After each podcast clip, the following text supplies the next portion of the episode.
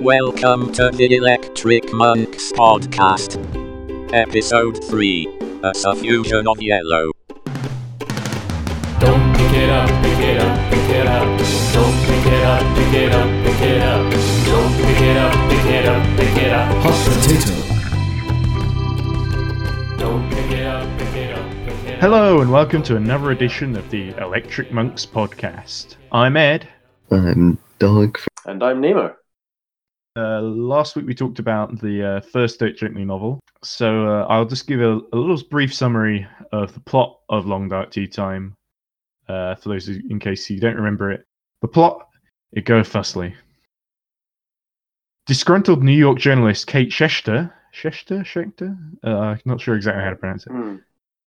Schechter, I think. Yeah, like uh, Jodie Schechter.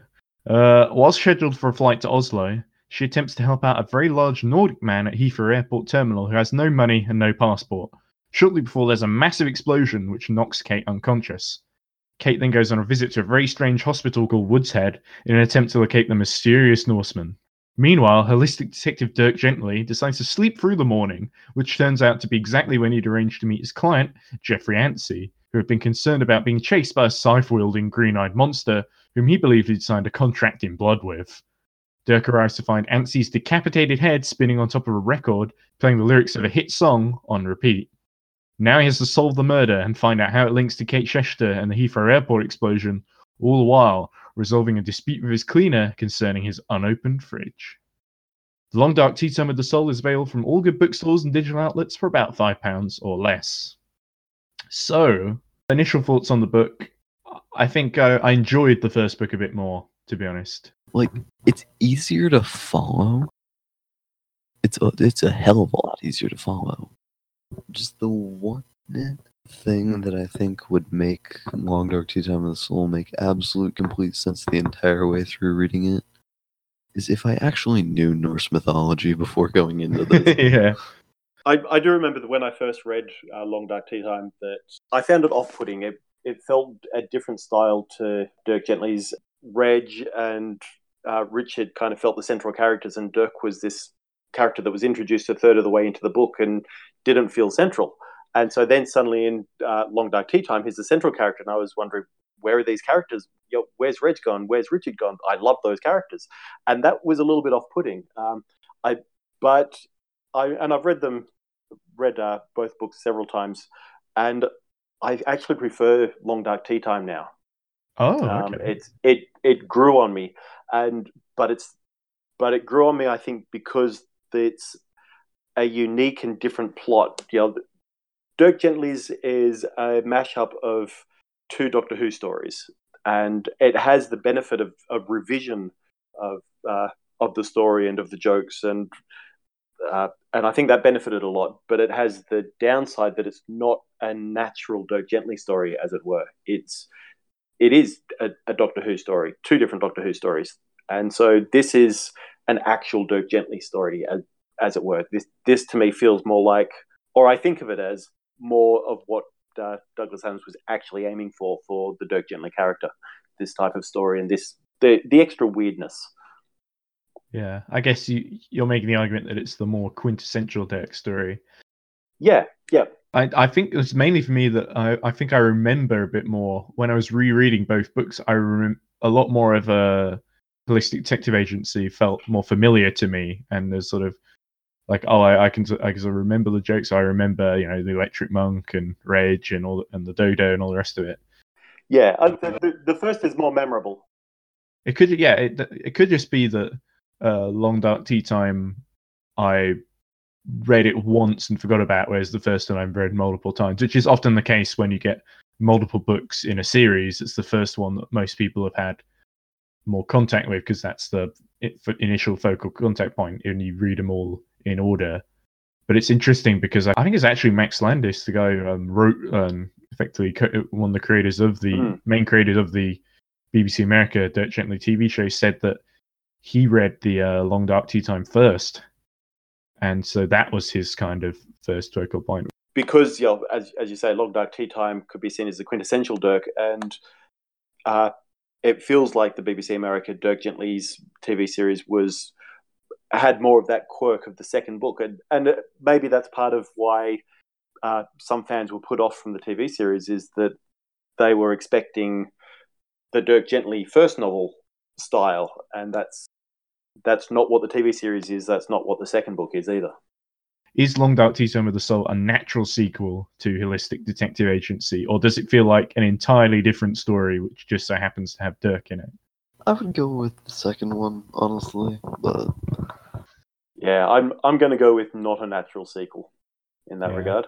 I think it kind of works because, like we say, you, it means you can read the books out of order and you won't be completely lost. Although I Yeah. think, in a way, having the reveal of Dirk, he sort of mentioned earlier on, but he appears sort of 13 chapters in to listen Holistic Detective Agency. I feel like having that initial reveal about of his characters is sort of a little bit spoiled if you read Tea Time first.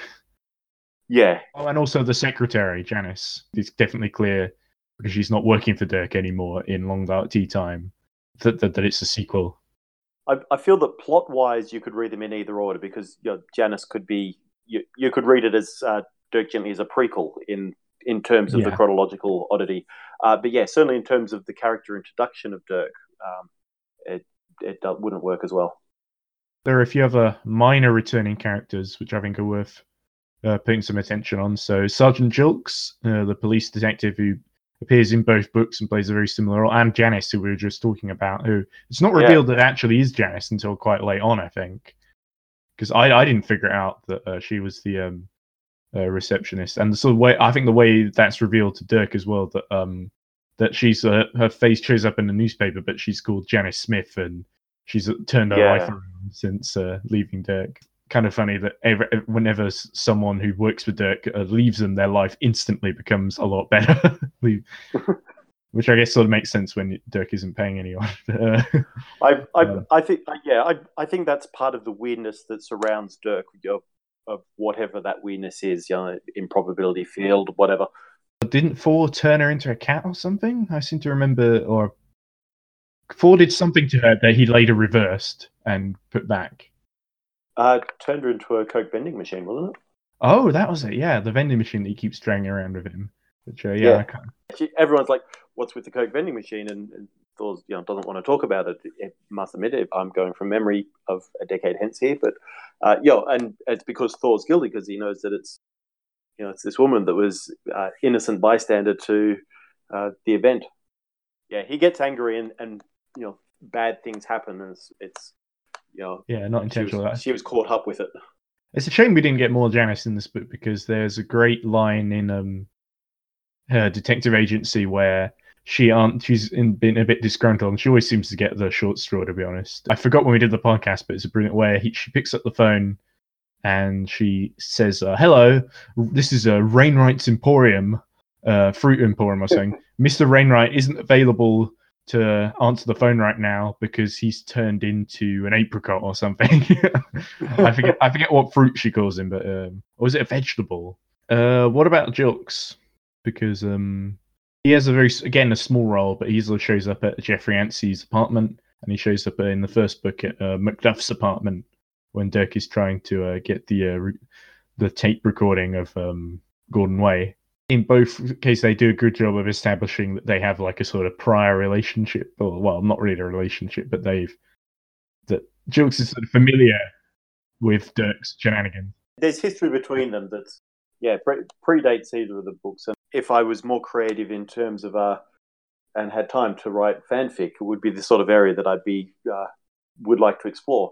I like the idea of fanfic that takes otherwise minor characters and you know create your or, or adds backstories or you know fleshes out stuff that was only hinted at. Um you know so there, there's no reason that it couldn't be canonical as it were um just you know it's not because it's fanfic but uh you know in in contrast to a lot of people that write fanfic that's um your ego insertion into the story or or otherwise wildly changes characters i i don't find that interesting i, I find fanfic interesting when it's expanding on the universe So I sort of like Jilks because he's a good, not so much a foil, but sort of a good counterpoint. Someone who's just so sort of fed up of weird things happening. In this book, he literally gets Dirk to, oh, look, you know, can you just find a pl- slightly plausible theory for how this is because he comes in and uh, Geoffrey Anstey's Yeah. head is on the record, and he's like, "Wow, these suicides are getting more and more creative."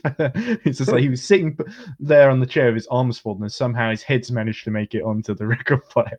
And it's obviously not a suicide, but he's just like, well, Yeah, it'd just be easier for me if it was, and easier for everyone. We can all just go home. yeah. He, he he comes across as a guy that, that once upon a time was by the book, and just so much weirdness has happened to him that he's given up. Is like, ah, He's just so world weary and just all Yeah. that kind of desire to just uh, you know, see the job through has sort of been beaten out of him over the years. And I think I think Dirk is maybe is partly responsible for that. Yeah. uh, So just very briefly, because we already talked about Dirk a little bit, uh, and I feel he's a little different as well. That he's there are a few more of Douglas's traits that are put in there, like him having the big lion in the morning that leads to all sorts of problems and him missing the murder of his client. Yeah, it's it's not an immediate sequel from uh, Dirk Gently's Holistic Detective Agency. I feel like there's he's seen a few things. There's maybe been a few cases that have been even weirder and stuff that you know, he's older and more weary with the world. Yeah, a few months have passed. I get the impression, especially if Janice has finally given up and left. Yeah, I I I would even have said years, but uh, I must admit it's been years since I've read it. But I just remember the the scene of uh, the agency's not working out, so he you know resorts to dressing in drag and, In a, and, as a uh, being fortune, teller, yes. yeah, and, and, and he you know, and he makes up these wild stories because he's just he doesn't care anymore, and every fortune that he that he comes with ends up being correct. And you know, one point, you know, he's just you know standing on the roof shouting at the heavens. You know, he, I think he's at the point of self destruction. Basically, he's like, yeah, I, yeah, I'm going to be the worst fortune teller in the world, and he's still the best fortune teller in the world, Yeah. even though In fact, he ends up getting um working with a guy in horoscopes who just writes horoscopes specifically for him, which is uh, this running gag. yes, yep, I will say though, his plan for getting his car back and fixed for free was great. Just, yeah, that is that is All right. amazing. this tow truck driver is a hell of a lot slower than me. Even So- though Dirk is qu- quite uh, he's not the most uh, mobile, let's say, in the book So compared if to I the show. steal his tow truck, drive it about a mile down the road, and park it behind a tree, he'll fix my car, get in it, and chase me. And then he'll get out of his car to come beat me up so I can run around him, get in my car, and leave. That sounds like a very um Ike Kush kind of solution, doesn't it? It really does. I think the way Long Dark Tea Time starts is very good. When I feel it starts to lose me a bit is there are a lot of bits where there are long descriptions of before. So when he throws his hammer, they we sort of oh it does a somersault in the air, flips around several times, and it describes all the destruction that he causes. And so and I get that it's important for his character, but I just sort of feel that it happens like at least three or four times in the book that we get these fairly long kind of monotonous scenes of for acting out a bit that's that's sort of the part where the parts where the book started to lose me, and I think that's why it took me longer to read. I feel that the gods weren't as interesting as I'd hoped they would be, because you got Thor who is, you know, just a bit. There, there's a few running gangs like of that time he went to Wales and he counted every rock, although he actually got uh forgot halfway through, and he doesn't Yeah. want to tell anyone because it's supposed to. Oh, if I, t- I spent all that effort counting them and not giving away that knowledge. Basically, was his uh, rationale. And then you've got Odin, who is the other sort of main god in it, who's literally just signed a contract with um, a lawyer and an advertising executive, uh, so that he can stay in in this ho- Woodshead hosp- hospital and get this nice little linen that he loves so much, and he can just sleep. Yeah, I, he slept through the entirety of 1986, and nobody noticed. and um, Yeah. that, that, that that's funnily enough, that's when uh, Douglas uh, was supposed to have uh, finished uh, Holistic Detective Agency by. So I wonder if that's the in Uh-huh. joke there that he was asleep. Uh, and yeah, I, I I just sort of felt that the conflict between Thor and Odin felt bits. We don't really get much kind of explanation until the very end, and it just sort of feels a bit. Oh, why didn't they talk to each other sooner? And they could have maybe resolved this. Uh, I don't know. that's the sort of complaint that you could level at 99% of stories of like, oh, Yeah, if only those characters had talked to each other, that whole thing would have been resolved. And then you're like, yeah, but then you wouldn't have had the story. And I guess Um, you've got the other ones like there's Toe Rag, the little kind of goblin thing, and and the Yeah. monster that he has. That are sort of trying to uh, sort of uh, sway Odin against uh, Thor, I guess, a little bit, and they're sort of trying to do devious things in the background. I feel they are even more underdeveloped ones. I think. There, there is an element of that. I, I reckon if you go back and reread it in you know, uh, maybe a few years' time, you'll find that there's a lot of stuff early on that becomes relevant later on. Like you'll you'll see that there was Yeah, a lot of like just uh, like the setting first book, yeah. stuff. yeah. Um, and so it does benefit from a reread in that regard. Uh, but it's because it's not as accessible uh, to read. I think in a way it's it doesn't invite rereading uh, quite as much. What did you think about Kate Schechter? She's effectively the I wouldn't say the replacement for Macduff, but she's sort of like the first kind of focal character. To to be honest, I I don't remember Kate. yeah. Th- th- th- th- this is my uh, 10 years since I've read it uh, most recently uh, comes into play that broad plot elements I recall uh, quirky little things but um, yeah there's elements of the story that I'm now thinking like yeah it's, it really is getting time that I need to reread it isn't it Yeah. Oops. So uh, the other character who's uh, pops into it very shortly. Actually, I expected her to play a much bigger role based on what I've seen in other later material like the comics, and that's uh, the nurse Sally Mills, who I I guess she works at Woods Head, and looking after Thor a little bit. And Dirk sort of runs into her at a restaurant, and they have a a scene where where uh, Dirk is trying to figure out how this uh, I Ching calculator works. I love the I Ching calculator, by the way Uh, the urging is fantastic yeah the where and it doesn't have any relevance to the rest of the case at all unlike pretty much everything else and it's sort of like the hermaphrodite tables in fact that's probably why i've named the podcast uh, a suffusion of yellow because that is exactly what the i ching calculator uh, replies with whenever you try to add up to anything higher than about three or four i think there's a lot of iconic Dirk Gently things that actually, to my mind at least, that come from Long Dark Tea Time of the Soul. You know, the I Ching calculator, Zen navigation. This, this comes back to the, that theme that this, to me, is the quintessential, uh, as you said, uh, Dirk Gently novel.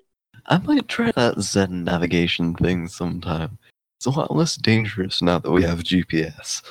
yeah i actually really even though we don't get much of sally mills in this i actually really like uh i think kate is, isn't that disgruntled but um compared to dirk i think Sally is an even better sort of foil because she's sort of she's the one who asks him where dirk says oh i'm this uh, private holistic detective and then S- sally out basically asks um uh, but what does a, a private detective look like and if nobody knows what a private detective looks like, how do, how is a private detective know what he's supposed to look like? Yes. Thinking it must be the same conversation where um where she says, yeah, after after Dirk admits that he's a private detective, and you know, she, you know, she pauses and uh, uh, and I think Dirk asks, you know, what she's doing. She's like, I'm I'm trying to work out what it is that everybody says to private detectives, so I can not say that and you know, Yeah. and be like everybody else. And Dirk's like, well, what happens is people pause and kind of look a little bit awkward, and you nailed it. Uh, yeah, yeah, she's actually just like the perfect kind of uh, person for Dirk to sort of play off with because she's sort of of a very similar kind of uh, look. She she definitely buys into Dirk's kind of logic, I think, even though we don't see that much of her. And Dirk basically steals from. I think he he steals her coffee, and that's how um hopes that she doesn't notice because she's like looking away, and he takes a little drink from it, and then um and then Sally basically. I guess a little bit like the uh, anecdote Douglas Adams tells about the biscuit, you know, where he sort of uh, so this other guy kept eating his biscuits, and then it turned out it it, it was actually the other guy's biscuits, and he hadn't opened Yeah. his biscuits, and they he was it- eating the other guy's biscuit, and that's sort of what He- that is. he was the thief, not the victim all along. Yeah, and that's what the thing with the coffee sort of reminds me of, except that Dirk absolutely knows that it's not his coffee, and uh, eventually, uh, I think I, I can't remember if Sally tries to get him to pay for it. Uh, she definitely does, but I don't remember if Dirk actually decides to go and pay for it, or if he just uh, jumps out on it. I think he definitely goes to visit the counter, but I can't remember if he actually hands over the money. But um, yeah, and Sally shows up at the very end again uh, in the hospital when Dirk has sort of been knocked out by the motorbike, and he's just like uh, sustained many. Uh, Sally tries to yeah, because his nose is broken, and uh, by the kid. Uh, Geoffrey Anstey's son, who's just been sitting watching TV, obsessive over TV, which I guess, I guess Yeah. there's a little bit of social commentary there, but um, uh, he breaks Dirk's nose, and Sal. And I thought initially, oh my god, is uh, is uh, are we going to read the entire book, and all of Dirk's dialogue is going to be only vaguely comprehensible because he's written it to sort of simulate muffled the sort of distortion of him speaking with your nose broken, basically. And uh, Sally's the one who fixes that, and I thought, oh, that's good. So I think initially, when I wasn't sure about Sally, I thought the fact that she fixed Dirk's annoying nose thing was sort of, oh, this character's great because she's fixed one of the minor fears that I had that the book would turn into. Just it would be annoying if every Dirk story after had Dirk like never recovers from the broken nose because it happens twice. I think once with um the kid and then again with the eagle that invades his uh, home. Yes, yes, yes. I've forgotten about the eagle, but um, yeah, because that's the uh, that's the fighter jet. oh yes, of course, yes. The um because when is it when Because Thor gets angry and things happen, and people, you know, things change into other things. Yeah, And- because he he's obviously tried to fly to Valhalla Yeah. himself and encountered the fighter jet on the way, and ended up uh, turning it into the Eagle. After having this confrontation with the Eagle, Dirk goes to St Pancras station. It's a little bit like, I guess, um, in Harry Potter when they have a platform nine and three quarters, where basically they go through that, and that's how they go to the wizard school or whatever. And I'm not, not going to talk about Harry Potter because I because I'm not really the biggest fan of it. I'll put it that way. But um, well, I sort of my dad sort of got. We read the books when I was like uh, five or six or so, and I think by the time we Yep. got to the second book, which is where um we got to, but oh, and Ron and Harry flew to Hogwarts. They missed the train, but they flew to Hogwarts in in Ron's flying car. And then I think Dad says Dad always tells the story, but I think he wasn't that enthusiastic with, uh, about about reading it at all, and it just showed when he was going through it. And apparently, he says that I told him, Dad, do we have to keep reading this? And he's like, Oh no, we don't. And then we started reading uh, Terry Pratchett instead, which I enjoyed a lot more to be honest, and have much fonder memories of. I feel like this um is sort of a predates the platform nine and three quarters, where you go through a wall on the platform, this seemingly innocuous wall, and travel to this um, completely different other world. I Yeah. feel like uh, Doug, uh, J.K. Rowling may have stolen the idea from Doug's. She stole a lot of ideas. I mean, basically the whole idea of wizards is nicked from Tolkien and done better and by Tolkien, to be honest. Because there's no fucking wizard school in Lord of the Rings. that uh, cycles back to something that I was thinking of probably about 10 minutes ago. We're talking about how accessible the novel was, and, and I was thinking if you look at Douglas's career, you've got, uh, in in the order that he wrote them, the first couple of Hitchhiker novels, which were based off radio series, uh, the third Hitchhiker novel, which was based off a Doctor Who story that didn't get made, It was the cricket manuscript, yeah. the fourth Hitchhikers was a uh, unique, brand new story. Uh, then he wrote Dirk Gently, which was based again on a couple of Doctor Who stories. This time, both of them had previously been made. Uh, and then Long Dark Tea Time of the Soul, which was a unique and new story. So I think it was Douglas was in a transition stage of his writing where he'd kind of recycled a lot of stuff that he'd created when he was younger and you know, clearly had this massive burst of creativity and create a lot of uh, unique and interesting stuff and then you know revised and revisited a lot of that over the time and then was with uh so long and thanks for all the fish and long dark tea time of the soul i think with those novels he was getting to the point of there wasn't complete stories to reuse he was creating new stories and this that's i think where the style uh, is quite different. And then Mostly Harmless as the fifth Hitchhikers uh, was written after this, and that's a continuation. And I think Mostly Harmless in that context, while it's a very complicated book, uh, is perhaps the strongest because it's that evolution of Douglas finding a his I guess I'd even say you know adult writing style as opposed to the the twenty something writing style that, was I'm just going to follow the story and see where it goes. That uh, was very much Hitchhikers, and to a lesser degree, uh, the first Dirk Gently. You know, it had a, it had a loose plot that he was following, but it was a pre-made plot that he'd had plenty of time to think about. Long Dark Tea Time of the Soul was a introduction to a to a more complex plotting style, but uh, you were saying before about his uh, some overly long descriptions that were a little bit off-putting, and I think that was where he was still finding his feet with this new storytelling style that he was working towards. Yeah, I I think it, in the end it doesn't ruin the story in whole. It just felt like a little bit of a pacing issue. Yeah, We talked about Woods Head, Woods Head a bit, and uh, I think the idea of the Woods Head patients is what influenced the idea in the um, BBC America TV series. Max Landis came up with this idea of uh, Blackwing, uh, this American Yeah. organization. This idea was to try and find these people with unique abilities and sort of the US government could somehow make use of those abilities. But the problem is the people they've brought in all have these very bizarre and not, not always seemingly that useful kind of talent, especially um, Dirk himself is is one of them in that series. So uh, Max Landis actually confirmed on Twitter about uh, a little bit over a year ago that um, Blackwing was based on Woods Head. This is from uh, Jewish Dragon on Instagram, I guess. Uh, Tumblr, he, says. Tumblr, that's the one, yeah.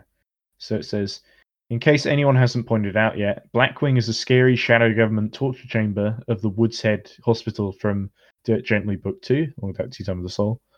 The hospital had patients with, well, extraordinary psychiatric, usually supernatural conditions, like a girl who recites the stock market changes with 24 hour lag, a medium who receives knowledge of mathematical theorems from dead physicists, and a man who is psychically linked to Du- Dustin Hoffman, reciting everything Hoffman says either a second before or at the same time as Hoffman himself. So there's a little bit of doubt about the time delay and stuff because obviously TV's on t- a slight time delay from being so far away and satellite link. It's, it exploited the patients with useful powers mainly by stealing the information they provide, but otherwise keep them healthy and in fact keep them safe since they're not able to function due to their conditions. They also take care of the patients' families. It does not otherwise abuse the residents, just kind of greedy and exploitative. So, and so, Max, so Max Landis tweeted that tweeted that image with his own comment saying, "I have been waiting for over a year for someone to point this out, as book purists raged about the notion of Blackwing." Thanks, Tumblr. I think the um, Dirk's confrontation with the cleaner is something we haven't covered yet. Yeah, that's one of the funniest bits in the book. it, it ties in with the end of the, the book, you know, kind of the, the point about humanity makes gods and they're immortal, and then, well, we don't need them anymore, but they're still around because they're immortal because that's what we did. And Why is it a god of guilt that comes out of the dirty fridge? Because um, is it uh the guilt that they would feel upon opening it and finding out it's like a huge mess, or is it the guilt they feel for not opening it? I, I think it's every possible interpretation of every possible type of guilt that's you know, through the convoluted story of that fridge, it has all possible guilts condensed and and amplified, you know, focused on the fridge, and that's why a god of guilt comes from it. So yeah, I think that's about everything really. Effectively, what you usually get with the two Dirk Gently books, or the finished ones, anyways, you get them both in. Uh, I think I've seen sometimes it's they're both in kind of an omnibus. I've got that in my library. I think when people think of Dirk as a, as a whole as a franchise, the first thing that uh, most people, especially in the UK, definitely they think of the, the those two books together.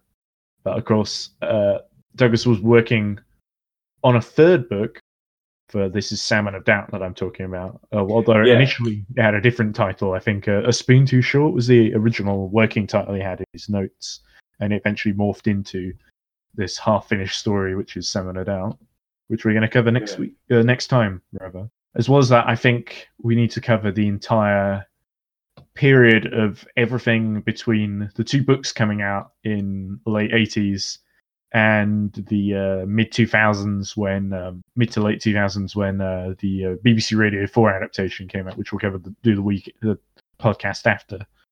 So I think Yeah. it should be uh, I think that's stuff like I guess um, the Dirk Gently play which you've seen and I haven't. I think we need to cover the whole period which is basically just 90s Dirk. So that includes things like the episode of the South Bank show that was on Douglas Adams, which features uh, a big. Uh, there's a fairly big sef- segment on it, all about. Um, I think it's specifically the first book, and the elect. They interview Richard Dawkins about the Electric Monk. They have Michael Bywater playing Dirk in a segment, and um, I think it's Paul Shearer who plays both the Electric Monk and Richard Macduff, and they have another actress playing uh, Janice as well.